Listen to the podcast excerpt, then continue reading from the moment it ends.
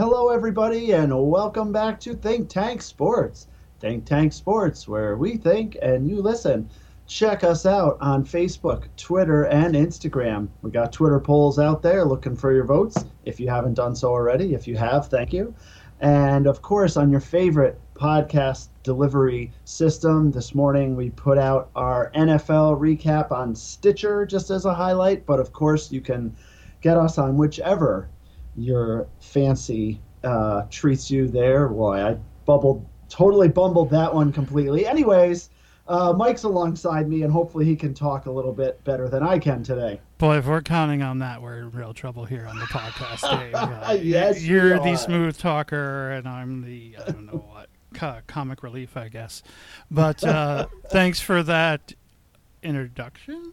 Um, we do have a Twitter poll, folks. Uh, boy, it's really humbling Twitter sometimes. Like we came off having our biggest reaction ever to a poll, uh, probably because it was about OBJ, uh, and then we put a p- new poll out yesterday, and hardly anyone's responded. So I'm just like, uh, how many times do I retweet this? But the poll, folks, still got four days uh, from the time of this recording on Wednesday afternoon uh, to vote on it. Is uh, which game was the most surprising outcome of Week Nine? And we have uh, Jags over Bills, Broncos over Cowgirls, Falcons over the Saints, or the Giants over the Raiders.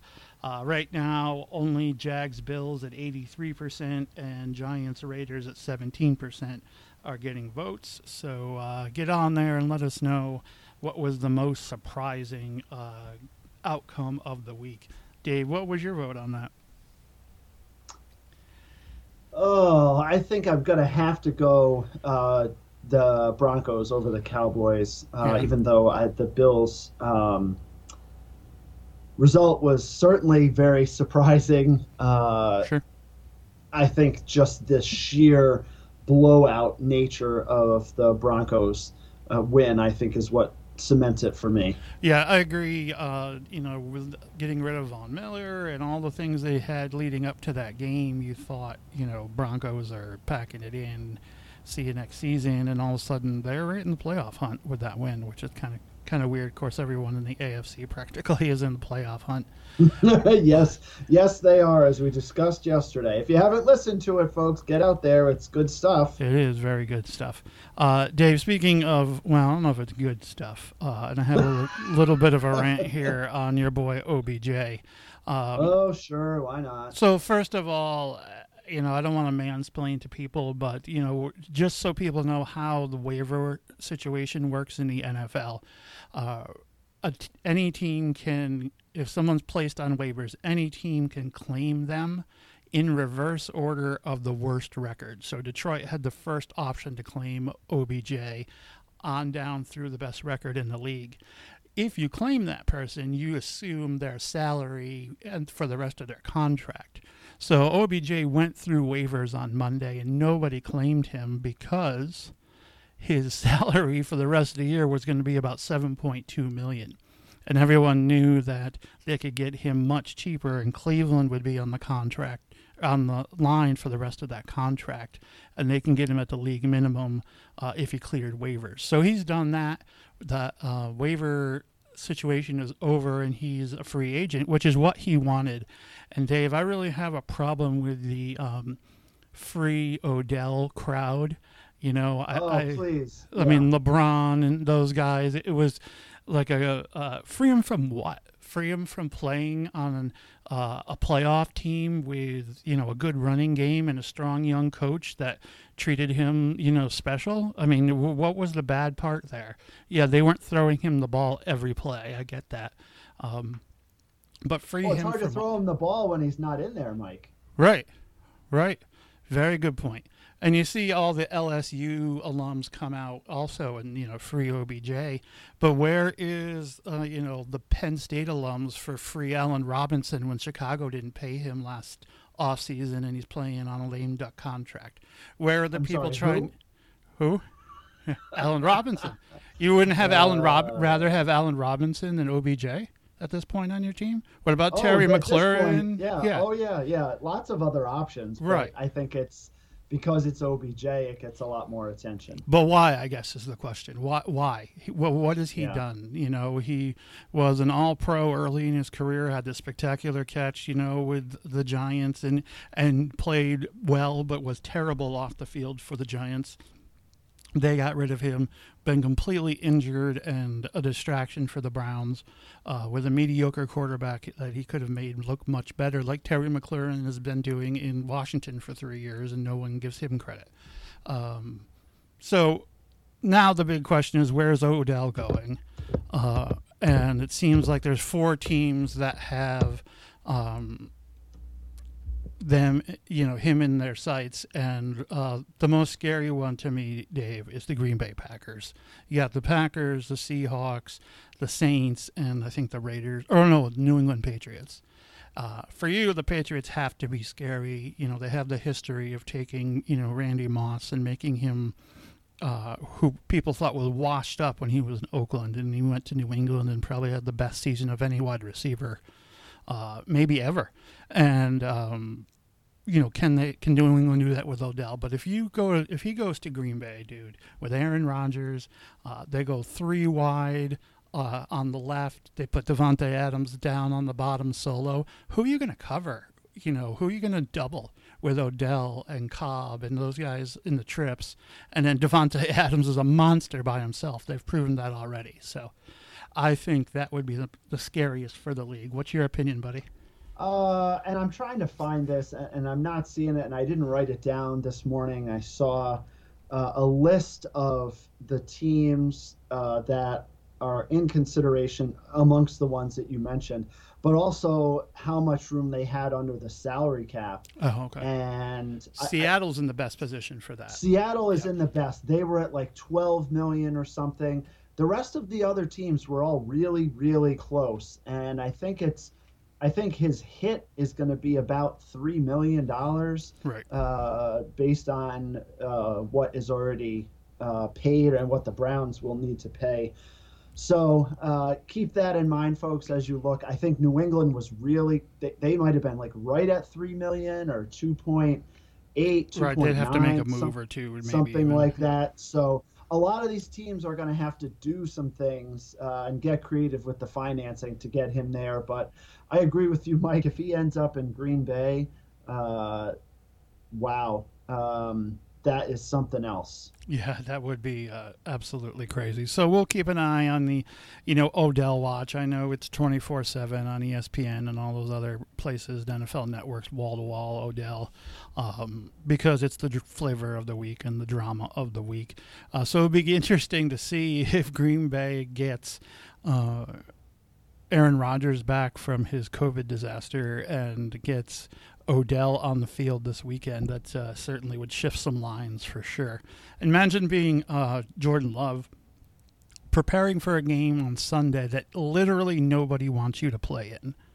Your coaching staff, your teammates, the fans, everybody is like, please bring Rodgers back based on that performance. So uh, I kind of feel bad for Jordan Love a little bit, but let's move on, Dave, unless you have something else to add there. Oh no, let's move on. Let's let's get away from this uh, subject. So- So it is very very uh, compelling for sure. Bears Steelers Monday night, Dave. Turn on the pregame, and what do I see?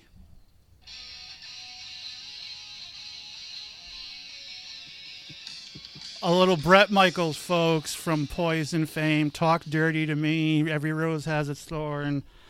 On the field, and I'm like, why? Wait, not not Al Michaels. No, not be Al Michaels. Just I mean, those of us that know the the genre, we know exactly who you're talking Yes. about, but not Al Michaels No. playing the guitar or Uh, singing for that matter. Anyways, Bret Michaels, CC DeVille and the boys, mid 80s. Check it out. Uh, love it. But why was he out in the field before the game for the Pittsburgh Steelers? Well, it turns out he was doing a really good thing. Him and Rocky Bleier, who is a true American hero, in my opinion, were out there for a salute to the troops, uh, raising money for uh, helping troops coming back and dealing with PTSD and injuries and that kind of thing. Um, what a great reason to be out there. Apparently, Bret Michaels is a native from Pittsburgh. Uh, Oh, okay. So, you know, he was out there, but it just caught me by surprise. It's like all these dignitaries and, you know, American Vietnam veteran, American hero Rocky Bleier from the Pittsburgh Steelers, and then Bret Michaels from Poison, and they're uh, on the field before the game doing the uh, wave the terrible towel or whatever activity uh, that um, stadium has that's similar to raising the flag in uh, Seattle, who started all of that. But the yes. game, Dave, turned out to be a tale of two cities. You want to run us through the game a little bit? Since yeah, I've been... you know, started out slow here, slow, certainly. Slow. Um, yeah. Some some nice plays though. If you haven't, go take a look at Justin Fields' uh, throw uh, to Goodwin there. Uh, the 50 yarder, really, really nice. Yep. Uh, good protection from the offensive line. Uh, Fields looked good in this game, I think. 17 of 29. Uh, not a great percentage there, but 291 yards and a touchdown with an interception. Also had eight carries for 45 yards. Uh, starting to see there was another play where he uh, was down near the goal line and there was pressure and he was able to get away from it and roll out and hit another receiver for a first down. Uh, those are the types of things I think Bears, uh, the team and the fans are, all excited about and have kind of been waiting to see. Uh, a little bit more of, and you got some of that uh, from Justin Fields in this game. Uh, so it certainly was very exciting um, but started out again kind of slow. The fourth quarter, I think, Mike, uh, was really where it was at as far as the excitement in this game. I know you were saying off air uh, that you went back to watch and you couldn't believe right. what happened in the fourth quarter, just overall. Yeah, no, it was uh, snooze fest in the beginning. It looked like another, you know, Steelers blowout of the Bears, and defense looked good for the Steelers, and Bears are making mistakes, and you know, uh, typical Nagy play calls, and was, and Fields did have a couple moments, but uh, so I tuned out at halftime, went to bed. I uh, watched the second half the next day, Dave, and and it was like a, a whole new game. I'm like, what, what, what happened here? like, they change uh, players and uniforms at halftime or what? But uh, back and forth, and you're right. Fields is growing up. Uh, we're starting to see, you know, the potential that we've seen. My uh, most impressive play by him was the touchdown to go ahead late in the fourth quarter. Uh, similar, scrambled a little bit, and great throw to, to Darnell Mooney, who's going to be a nice uh, receiver in this league already is, and uh, they go ahead uh, 27 to 26. But there's yes. 40 there's 40 seconds left on the clock, 38 I think, and, and Roethlisberger, you know, gets enough done down the field. Nice um, pass to Diontae Johnson to set it up. Kick they kick a field goal and Steelers win in a last second field goal, which after halftime you would not expect them to need uh, 29 27. Steelers go to 5 and 3. Bears drop to 3 and 6. And um, going to be tough for the Bears to do anything playoff wise at this point, I believe. I don't know if they're ready for a get out of here, but they're not uh, far away, in my opinion. they're getting close, that's for sure. Six losses is going to be tough with some of those uh, teams that are you know in the upper echelon in the NFC, uh, right. it's going to be hard for the Bears to to catch fire there. But you know, if Fields can continue to play well, uh, and certainly he'll need some help from his coach with the play calling. Uh, certainly some uh, some potential there, uh, Mike. So an interesting stat for you. I know we have some other like pieces to talk about in this game. Chris Boswell, mm. okay, the kicker. Uh, who's been there for some time in Pittsburgh and is, you know, set a lot of records and and right. whatnot. Set a brand new NFL first in this game. Okay. He became the first player to kick at all three of these things that he did. The first player to kick two 50 plus yard field goals. Mm-hmm. Also have a game winning field goal, mm-hmm. uh, which was not of 50 yards. And also recover a fumble from an opposing team. Okay. He's the first player ever to do that. And to top it all off, he did all of that in the fourth quarter. wow, that's crazy. That uh, you know, no kickers had the ability to do or the opportunity, I guess, to do that and execute. I'd be curious how many missed it by one of those uh, criteria. Oh. But uh, good stat, good stat. Yeah, Lots yeah, of yeah. fun. Yeah. No, Um, I, I think the Pittsburgh crowd was live, and you know they seem to have uh, turned the corner a little bit on where they are. Uh, can we just wrap up uh, rookie of the year on offense to Najee Harris at this point? I mean, uh, I don't know that there's another person making a huge impact like he is uh, in the rookie field. Do you want to run through some MVP talk real quick, Dave? I know we didn't prep for it necessarily, but just off the top of your head, who would you put in the Um, MVP category right now? Yes, but can we? Of course. Uh, can we park on the uh, Cassius Marsh situation that happened in this game? Uh, Dave, this is your show as much as it is mine. Do whatever you want. So this has gotten a lot of media attention, and if you haven't uh, paid attention at all to this, uh, go watch some of the highlights of this. Um, one of the Pittsburgh drives uh, in the fourth quarter, it's 23-20 Pittsburgh at the time. Uh, Roethlisberger gets sacked by Cassius Marsh, Mhm. who has just been called up to the big team Yep, first game Uh, ever. first game uh, does a little i don't know like a roundhouse kick kind of thing uh, which apparently in the interview afterwards that's been his celebration uh, the entire time and is very pumped up. It's fourth down. Pittsburgh's going to punt. Chicago you know going to get the ball back only down three.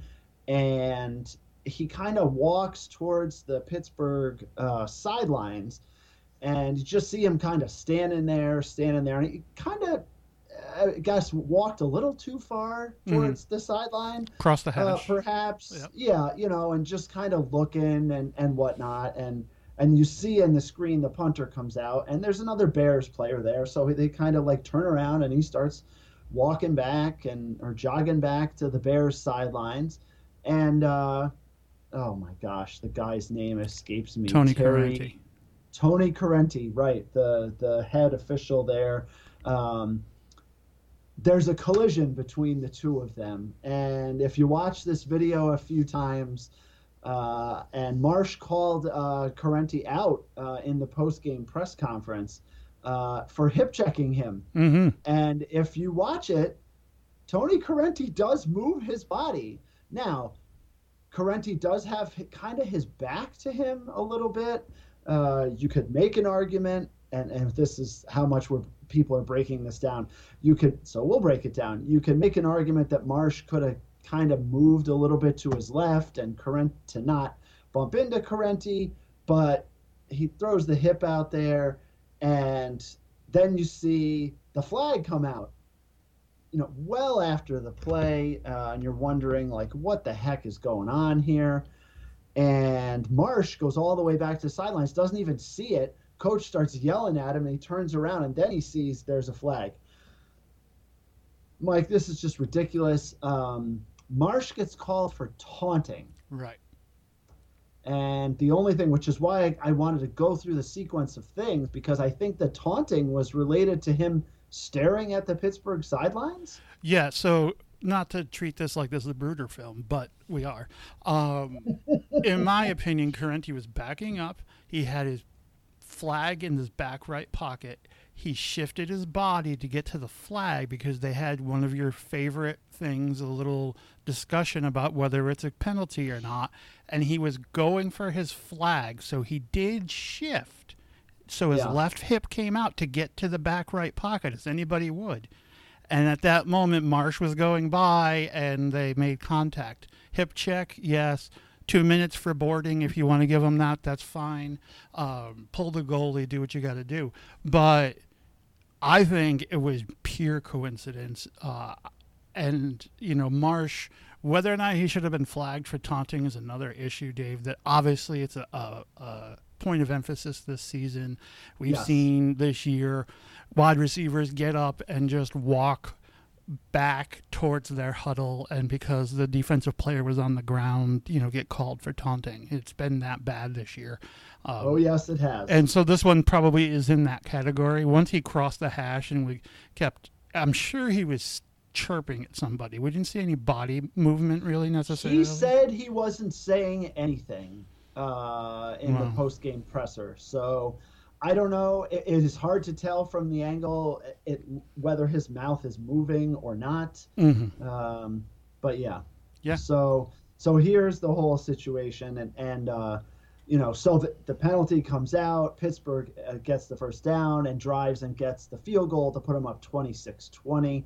When you look at the fact that the Bears lost by two, that's a now did the. Bears have other opportunities to Oh, stop sure. them? Of course they did. Sure. Um, but that play uh, really triggers a lot of things, and so if you haven't checked it out, I mean, we've broken it down as I think as good as anybody could. But go watch it in in regular speed and slow speed and Yeah. uh, ridiculous speed and ludicrous speed if you want. He's gone Um, plaid.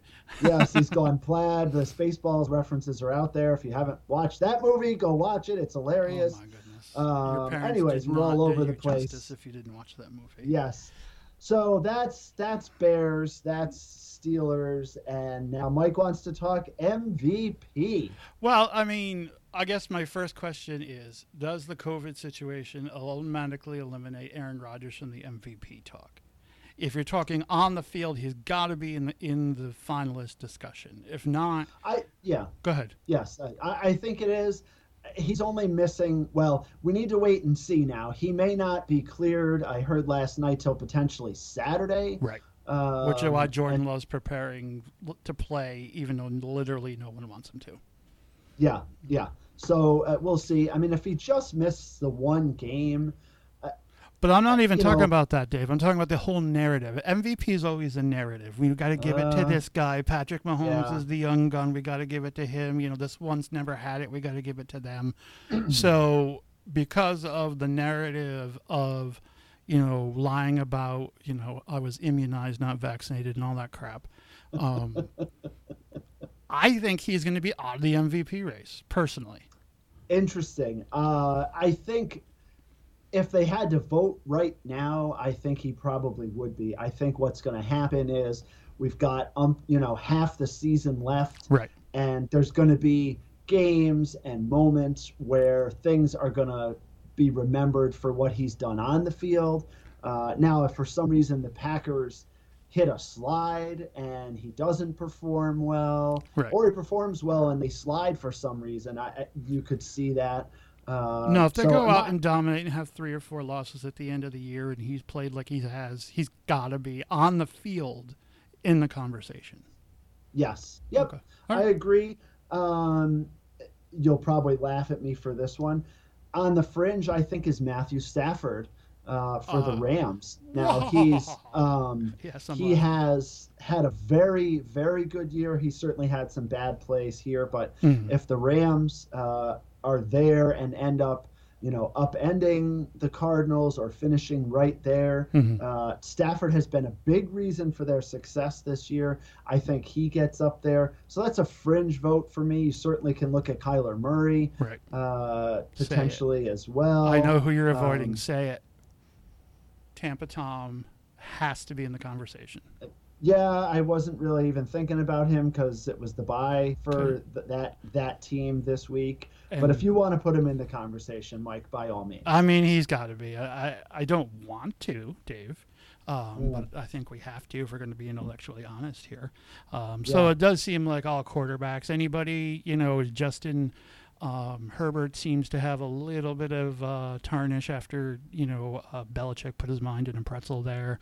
Uh, Josh Allen with, you know, that back to back really um, flat performances. You know, he still can be talked about, but oh yeah, um, he's still got a chance. If, yeah. if but he's got to have, you know, he's kind of had his uh, turn of bad games, right? I'm going to predict a narrative. MVP is is based on consistency, and Right. uh, he can't have any more bad games if he wants to shoot for that.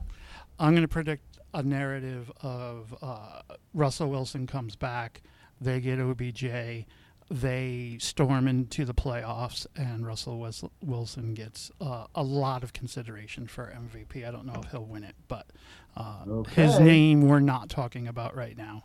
There's a name. Okay, All well there you go. Uh, unfortunately, it's it's turned Wilson. into the all quarterback award, but that's the way it is. Yep. Well, and if Derrick Henry hadn't got hurt, I mean, folks, he'd be the leading candidate. I, I don't think there's Yeah. any question. That's fair. Um, so Maybe Adrian Peterson will be the leading candidate. No.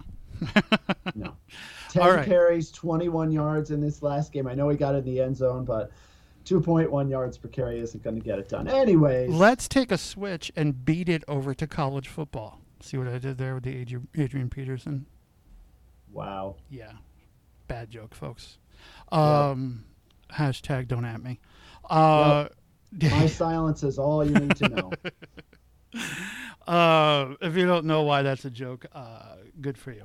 Um, college football, week 10, uh, not a ton of big time matchups on paper, but some very big time outcomes, Dave. And we had some movement in the college football playoff rankings. Um, but let's start with, you know, number one, Georgia just came out and put the hammer on Missouri 43 to 6. Uh, Missouri did cover because they were plus 40, Dave. Plus 40 in college football. Uh, and the under came in at 59. Uh, so, you know, I guess if you're gambling on Georgia, you lost both of those. But uh, what else? There's nothing else to say about that game. Uh, Nope, they're just doing what they need to do, scoring points, not giving up points, uh, and and blowing out uh, bad teams. Uh, the number two team in the country, according to um, the committee, is Alabama at eight and one, and they really had a struggle with uh, LSU, Dave, at four and five. That was an entertaining game to watch, just because those guys hate each other, and Nick Saban still hates Ed Orgeron for the 2019 season, and uh, when he said on live TV, uh, "Roll Tide, f that." you know that was uh, go Tigers that uh, really Saban really wanted to put it on them, but he didn't. Twenty to fourteen, uh, Alabama. Alabama did not cover the minus twenty nine. Uh, so an- another underdog winning in the gambling on a big spread. Over under at 67 came in under by a lot. Oh, You don't see. Vegas miss like that. They thought Alabama was going to put it on them, and LSU. This was their national championship game, and uh, they just came up short. But entertaining game nonetheless. What else went on? Uh, the Quack Attack, Dave. Also had, Yes. Had a tough game. Did you see? You got anything on that? Uh, I mean, they're they're playing, uh, you know, a Washington team that's always game uh, when they're at home. Mhm. Uh, but lucky for Oregon, they were able to avoid the upset here. Uh, they win 26 to 16. Mhm. Um, and now, you know, yay for them as they have moved uh, up, to into uh, three in the college football playoff, and that's good for them.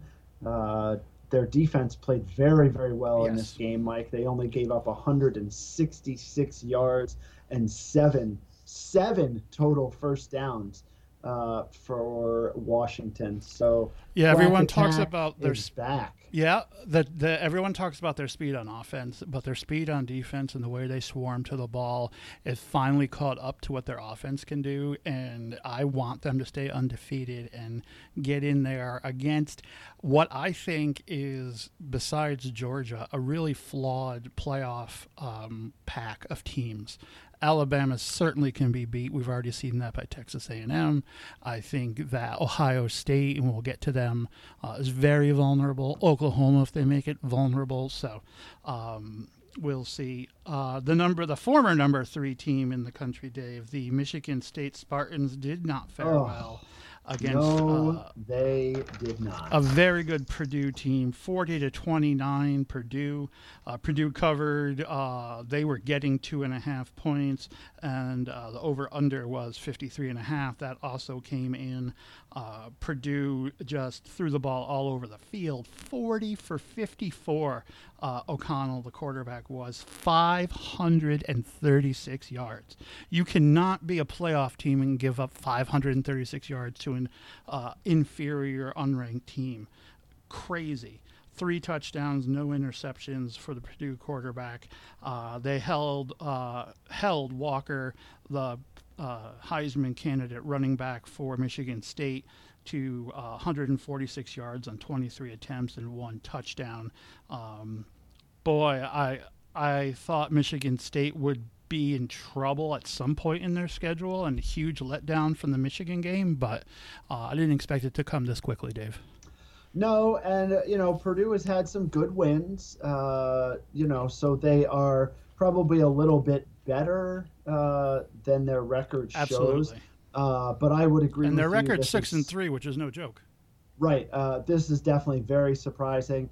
Uh, and folks, if you're looking for fun uh, plays to watch, uh, go check out Purdue's double reverse screen pass for a touchdown in this game. Yes. Uh, it's it's it's interesting. Uh, and took a uh, long time to it develop. took a long time and and their coach i was reading their coach jeff Brohm said he saw a high school team on youtube do this and Right. so a bunch of years ago and he said the last time they did it it went for a touchdown um, so he throws this play out there it's you know an end around that turns into a reverse that turns into them flipping it back to o'connell who then turns the other way and throws a screen pass. And here you've got this parade of of big, gigantic offensive linemen Mhm. standing there waiting, and they throw it to gosh, I, the guy looked like a fullback to me. I mean, he was not moving very fast No. and uh, he weaves his way from the left side to the right side and and uh, avoids some tackles, gets into the end zone for a 39 yard touchdown. Uh, Purdue was up 14 7 at the time, made it 21 7. Uh, and so I'm going to say the same thing you said, Mike. Uh, you're looking to be in the college football playoff. You can't give up a, a, a play like that, Right. uh, particularly with how slow it uh, developed Right. uh, certainly a very interesting play. So that's something I think folks to to look up and see uh, that play for sure. Sure, absolutely. Uh, as we move down in the uh, rankings here, Notre Dame beat Navy handily, 34 to six, covered the spread of 21. Uh, Oklahoma State, who is someone to be reckoned with at eight and one, beat West Virginia, uh, 24 to three. But the uh, game that meant a lot to Alabama, Dave, is the Texas A&M Auburn game, 13 versus 14, and Texas A&M wins 20 to 3 that cover the spread at minus four and a half. The under came in 49 and a half on the over under, and it was only 23 total. Uh, but that Texas A&M win over uh, a highly ranked Auburn team strengthens the loss by Alabama and solidifies them at number two in this college football rankings. Unfortunately, uh, in my opinion. So. Yep, and it will be interesting as we look ahead to Week 11 in college football. Texas A&M is at Mississippi, uh, favored uh, road favorite by two and a half. Both teams seven and 2 Mhm. So uh, you know Texas A&M continues to have you know difficult games, as of course they do uh, in the SEC. Uh, as far as that goes, Mike, I want to stop and to North Carolina okay, um, and watch these two uh, ACC teams go at it. The undefeated Wake Forest Demon Deacons uh, in a game that we mocked yes, here last week. That North Carolina was favored by two and a half points uh, at home, and my gosh, Mike, they end up winning by three. Uh, this was a wild game where Wake Forest was ahead by 18 points in the third quarter uh, and collapsed and could not stop uh, North Carolina from coming back. And interesting of note, Mike, uh, so this game, very high scoring 58 55, North Carolina. And uh, North Carolina also uh, last year was down 21 points to Wake Forest and came back and won. So a lot of the same players. Uh, you know, you have uh, North Carolina players, uh, the quarterback, Sam Howell, saying, hey, we've been there. right. Th- This happened last year, so they had a similar feel to it.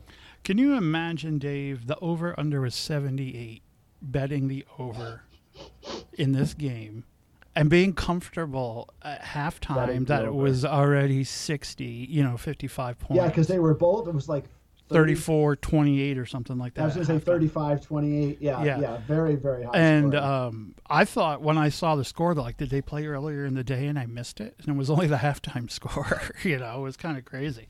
Uh, but yeah, entertaining game. You're right. We mocked it, and uh, I still think neither one of these teams ultimately are very good. Uh, no. I saw, you know, Notre Dame beat up North Carolina pretty decently, uh, so that gave me a, a lower opinion of them because I don't think this Notre Dame team is particularly good.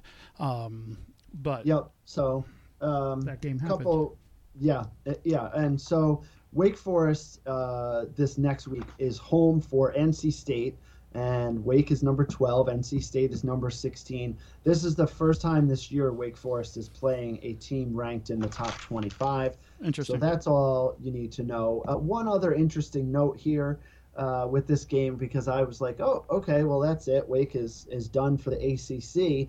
Not so fast, my friends. Mm-hmm. Um, this game, uh, because of the new scheduling model for the ACC, uh, these two teams don't play very often, even though they're both in the same state and in the same conference.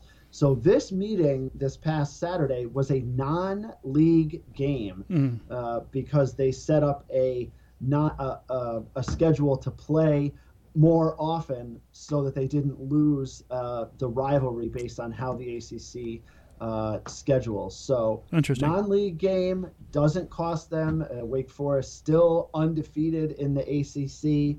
Uh, so just thought that piece was interesting. No, very interesting. Thank you for sharing. Uh, just to give some love to the West Coast real quick, uh, Boise State on the Smurf turf beats Fresno State 40 to 14. Fresno State was 23. They get knocked out of the of the rankings now. Uh, and San Diego State beats Hawaii uh, 17 to 10. San Diego State 8 and 1 uh, and you know feisty out there and you know will be an interesting team to watch in a lesser bowl this year. Um, but you know, fun fun to watch those guys. Uh, you know, if I'm being honest, I haven't seen one play other than highlights, um, just because it's so late. So, Dave, the new rankings came out. Unless there's anybody else you want to go over. Uh, I, I, think quickly 2 mm-hmm. uh, games. One is Cincinnati, uh, undefeated, but oh. continues to struggle against these poor uh, teams. They played uh, Tulsa. They only won 28 20. Uh, Tulsa had a drive at the end of the game, and they. the running back fumbled on the goal line as they were going into the end zone, which could have potentially touchdown, two point conversion, tied it late. Right. and so I think that continues to hurt uh, Cincinnati. Uh, just wanted to highlight that. And then I also like to talk tar, Tark, Jerry Tarkanian. No, I also like to talk briefly Arkansas and Mississippi State. Okay. Arkansas, we've talked about multiple times because of their uh, propensity to uh, play terrible at the end of games. We talked a bunch of weeks ago about them going uh, going for two at the end of the game instead of kicking the extra point to go to overtime. They uh, are at home against number 17 Mississippi State. Mike, they get a field goal with 21 seconds left. Yep. Uh, and qualify. It gets them to six wins. They are now bowl eligible uh, after a couple of two and ten seasons recently. So kudos to Arkansas for still having uh, some stamina and fortitude to win some of these games. Uh, they were undefeated uh, and then lost three SEC games in a row. So just wanted to hit on those two. No, that's good. And uh, Arkansas is now 25 in the um, official rankings. So you're right. They'll get into a decent bowl uh, yep. because of their conference and their continued winning record. So. Um, you know the the rankings really didn't change a lot, but there's some significant spots here. Georgia obviously remains one. Like I said, Alabama remains two, and is probably entrenched in that. Even with a close loss to Georgia in the SEC title game, Alabama will stay at two, I think, um, just because that's what the committee loves. Uh, Oregon. Well, and they also don't want Alabama to fall to four and have Georgia and Alabama play in Again. the semifinals, right? Um, Good point. Instead of instead of the finals, so Um, I know it's computer generated and also has some human input into it, but yeah, I you watch if they don't lose and they play this game against Georgia. Uh, I don't think you're going to see them fall down to four for that reason. Yeah, good point. Uh, so Oregon has to keep winning; they cannot lose to anybody, including in their conference championship, uh, or they'll be out of the top four. Ohio State's at four. Uh, Dave, not a hugely impressive win against uh, Nebraska, but still they did it. They won, um, so st- they stay at four. Oregon's ahead of them because Oregon beat them early in the season to give them their only loss. Uh, Cincinnati at five really doesn't. So those four teams control their own destiny. Cincinnati does not. They need losses for everybody to move up because they're strength yeah. of schedule. Well, and Ohio State still has to play Michigan. They still have to play Michigan State. Right. Uh, those teams, Michigan six, Michigan State seven. Right. Uh, so Ohio State still has some challenging games where Cincinnati does not. Right. So my money would be on Ohio State uh, potentially losing a game. But what I think you would find, even with that, is Michigan or Michigan State would leap over Cincinnati. Uh, based on a win, and that's unfortunate too. We've talked about that, but Cincinnati's schedule uh, just not good. So uh, I'm I'm glad you brought up Michigan, Michigan State because I want to park here for a second. I saw an interview with the uh, head of the committee uh, for this college football ranking, and he was saying that even last week when Michigan lost to Michigan State, there was talk in the room of keeping Michigan ahead of Michigan State in the rankings. Even though the Oregon win over Ohio State earlier in the year keeps them ahead of Ohio State. Uh, people in that room were pro Michigan, had stats, had a presentation, uh, and it didn't happen last week. But this week, since Michigan State lost, they actually dropped down to seven, Michigan at six, because and even though they lost to that Michigan State team, and I just find that so hypocritical. Uh, depending on who's on the committee and who whose voice is loudest, uh, shouldn't matter. Um, but it does apparently, and, and they've admitted to it. So I think that's crazy. Oh, that is totally crazy. You, would like to think the politics and such have been kept out of all of this, uh, and that the folks can be neutral, but you can't be neutral when you have uh, folks that are involved in college football and coming from the different schools that are on these committees. Right. Uh, there's always going to be some sort of bias there. Uh, interesting that it even got out, though. Quite yeah, honestly, I agree. I think it got out because the commissioner or the president or whatever they're calling that person uh, wanted that talk to stop because it was a little bit ridiculous, and you can tell by his attitude. But uh, I want to focus a little on a team that can make the biggest move, Dave, and that's Oklahoma at number nine. Uh, yeah, they're they're undefeated, or number eight, excuse me, at nine and zero. Oh. Um, undefeated, and if they win out, they have to be in the top four, right? Uh, they have number 13 Baylor this week. Then they play Iowa State. That's no joke. And then number 10 Oklahoma State to finish the season. And then would have a championship game on top of that. If they win all of those games and are undefeated, you have to have them in the top four ahead of a one loss Oregon or even I don't know. I, don't know if they're ahead of Michigan or Ohio State or whoever wins the Big Ten. Yeah, well, so, you know, and you look at Ohio State, Michigan, Michigan State. Yeah. One or two of those teams, based on the games, are going to have two losses. That's right. That's right, and you they're going to be so. They're going to that you know those three teams playing each other. That's going to help Oklahoma. Right. I, I, think even regardless of the income, uh, outcome of those games, uh, even if they're close and Oklahoma wins out, they're going to pick up some points. They're going to pick up some movement right. uh, and get ahead of some of those. Do they get close enough to be in the top four? I don't know. Uh, but yeah, I, I, would agree, Mike. Uh, if they stay undefeated, uh, they've got to have some love, uh, really. Yeah.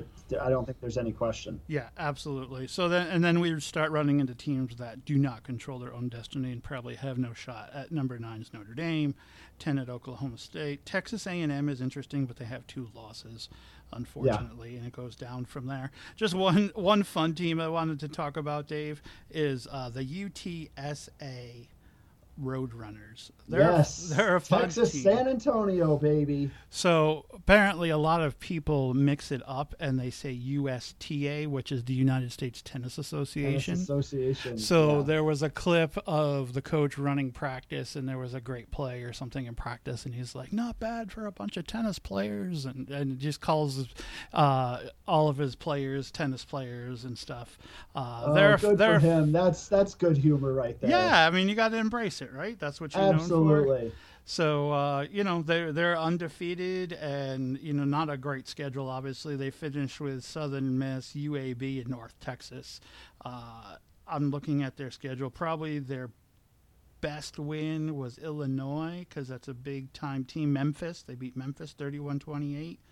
Uh, yeah, we had talked about them a few weeks ago and yeah. said that Illinois game uh, and certainly, when we didn't even talk about Illinois beating a ranked Minnesota team on the road this week. That's right. Uh, as well, so that that helps their case. Sure. Uh, are they going to get up into the upper echelons no. of of the college football playoff? No. No, I would be fun to like have them play uh, Coastal Carolina or well, my Liberty team that got smoked this week against a far superior team. Um, so it would be fun to see them play in a, in a bowl game of kind of the uh, convicts versus the Catholics or something like that. So I don't know. We'll have to see who they're matched up against. We'll give it a nickname for sure. Um, but anything else here, Dave, in college football you want to hit? Uh, what, what's up with your Syracuse Orange? Yep. Uh, so Syracuse was on the bye this week, uh, which is good, and now they will travel to Louisville. Uh, Louisville at home, favored by three. Uh, you know, Syracuse. Look, uh, they sit at five and four. They need a win to get to be bowl eligible. This looks like a very winnable game for them. Uh, two and three in the ACC. Louisville sits at two and four. Uh, th- this, I think, this is a game that that they should win. Yep. Um, but there's been lots of games that they should have won this year and haven't. But they seem to kind of have turned the tide a little bit, a little bit of identity with the team, and now they have bowl game aspirations in their sights uh, and something that they can capture. So I look for them, Mike, to win this week against Louisville. Uh, and get to six and four, get to that uh, qualifying for the bowl, uh, and then see what happens in the last uh, two games there with Boston College and a very, very good Pittsburgh team. Yeah, I think that Pittsburgh game is really going to be fun. Um, Dave, since you yeah, the passing of Pittsburgh versus the running of Syracuse. Yeah. Uh, two totally opposite offensive teams. Styles make matchups, you know. Uh, you know that's yep. that's going to be styles make fights. That's that'll be a good one. Dave, since you are the notorious double dipper at Syracuse with the double degree, uh, double alum, what movement has there been uh, since your rant last week about giving uh, Tucker the 44 jersey? I see folks behind Dave, uh, the whole Syracuse background with the 44 jersey hanging behind him. Uh, the dude, if you cut him, there'd be orange coming out of his blood. Uh, he is the double dipper himself. Uh, Dave Pennick, what movement has there been if any? Uh, you know, not much right now. I mean, obviously, being on the bye, uh, the talk has been pretty quiet on that front. And again, as I had mentioned before, I think it's gonna. It would happen off season. Yeah. It's gonna sit into the off season, right. uh, but you know they have they have some opportunities here, Syracuse, to. Um, make some noise. Right. You know, if they can win against Louisville, oh my gosh, I Wow. I totally got the. They already played Boston College. Boy, that is terrible. I was going to leave it go, but. Call me out. I'm looking at it. So they play Louisville and then home or away for NC State, who's ranked, and home for Pittsburgh. Uh, both games uh, TBDs right now. If Syracuse was to win against Louisville, if NC State were to beat Wake Forest, that game becomes uh, a lot of flavor. Yeah. Um, and same thing with Pittsburgh. So uh, they need to win, uh, but they will have. I would imagine NC State and Pittsburgh will be games that will be televised, um, and the, Tucker will have his chances. Uh, he's just got to make the most of them. Uh, and they've got to continue to feed him like they have all year. And hey, if he can have a breakout game against one of those one of those two uh, teams, if they are ranked when they play them, that would go a long way. Yeah, and if Shrader doesn't turn the ball over, they're going to be in good shape. They play strong defense, uh, like you said, run the balls, ball control, methodic down the field. That's fine uh, for what you know the talent they have on the team. Probably, if they could, three games left, Dave. What would you sign up for two and one right now? Oh, absolutely, two and one. Would you sign up Holy for cow, one and two? Seven wins. Yeah, Uh, one and two. Would I would sign, sign up for? I would sign up for one and two because uh, that would get them to the six wins. Okay. Yeah. Right. Um, Are they saving- I'd hate to see six and six. I would much like to see seven and five. Of course. Uh, six and six to me, even though it qualifies, just doesn't feel like, hey, this is a team that should Successful be playing in a bowl game. Speaking of which, are they saving Dino Babers' job if they get to seven and five and get into a decent bowl game? Yeah, I think so. Uh, you know, we've, we've gone much- back and forth on this during the season. Right. Uh, the fact that they've kind of turned what feels like turned a corner. If they get to seven wins, that means they're going to beat either NC State or Pittsburgh, who could be potentially ranked. Down at the end of the season, where it matters a little bit more, uh, and certainly if NC State beats Wake and then Syracuse beats NC State, that looks really, really good for them. Right. So, yep. And then I think you would see Dino Babers continue. I mean, he's still under contract, so uh, it's not like he's fighting for his uh, contract life here. But yes, I would agree. We would continue to see him. And it would be Uh, the they cheapest out for the administration because they could just finish his contract and not have to pay two coaches at once, which would be good. Exactly. So, Dave, last question, and we'll get out of here. Um, Syracuse qualifies for a bowl, let's say. Yep. Pick the bowl. Here are your two options: the Duke's Mayo Bowl, or the Cheez It, or the Cheez It Bowl, Oh. where the winning oh. coach gets doused with a Gatorade bucket full of Cheez-Its. And I'm Folks, voting this year. to- no, uh, and we talked about. We want white year. cheddar in those buckets. We do not want the regular plain old cheese. It's I want white cheddar or one of the duo flavors with the chicken wing and the blue cheese or the bacon and the cheddar jack. Any of them. Any pick a flavor, folks. Let's not just go plain old original Cheez-Its. But anyway, which bowl would you like to see Syracuse? I don't think either one of them uh, are looking for an ACC team, but No, and I'm not crazy about Duke's Mayo or Cheez-Its. Uh, I've looked for Duke's Mayo in every store I've been in since that bowl. It's almost been a year. Nowhere in the uh, capital region of the United of New York State is it. But, but anyway, Interesting. I could probably order Uh, it online. But you know. I'm sure you could. I guess I because it's lesser of two easel, lesser of two evils. I would go with the the Cheez It Bowl there. okay, Uh, Cheetos, Cheez It, Cheez It. Bowl. Oh Yeah, Cheez It Did you yeah. just mix up Cheez Its and Cheetos? yeah, what I don't like either one of them, so I know. Uh, I'm telling your kids. Yeah. Yep, it's it's something that I won't live down anytime soon. But uh, and the worst thing is of of all the bowl games because I'd like to actually go to it. I'd love to see them in the Fenway Bowl and the Ah. inaugural Fenway Bowl in Fenway Park. And Holy copycats you- of the Yankees. Right. Get an original right, thought, and- folks. Yeah, and those of you that listen to us regularly know that we're huge Yankees fans, but uh, Fenway is not that far away. No. It's uh, in the week between Christmas and New Year's. It's Wednesday, December 29th. Would love to, but could go and stay at my sister's place and then have a nice leisurely drive from there to Fenway. Uh, could potentially work out really nicely. Anyways, Secretly, I don't like I don't hate. Fenway. I don't like Fenway. Uh, Ah. I don't hate Fenway because of the history, secretly. But I wouldn't Yes. want Oh, it's to a great out. place to see, great great place to see a game. Yeah. Uh, would love to be there in December watching my Syracuse team and not the putrid vomit emoji Boston Red Sox that that treat that as a How do you have the Fenway Bowl and not like have Harvard versus Yale or you know something like that in that Yeah. range? But anyway, I digress. fair fair point. Dave, I did have a play, but you blew me away with the uh, double reverse screen. Uh, NFC asked it real quick. North Dakota State, their nickname is Dave, Oh, home of Carson sh- Wentz and Yeah, other should people, the. Bison. and Bison. uh, they faced off against South Dakota State, whose nickname is the Jackrabbits. I knew that was oh right on the tip of your tongue.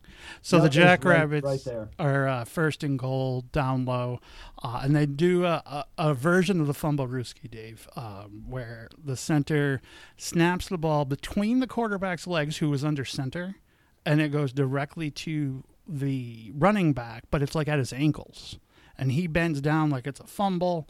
Of course, North Dakota State converges on the running back. He makes a move and walks into the end zone not quite as cool as your um, double reverse screen pass by Wake Forest, but uh, you know, always interesting. We're always scouring. Send us those stories if you see them, folks, of double doinks and backwards punts and that kind of thing that we haven't seen this year as much as last year. Uh, but folks, we love this uh, talk. Great talk, Dave, about uh, the second most popular sport in the country. Uh, we're Think Tank Sports people. We think you listen. Hit us up on the social medias where we strive for five.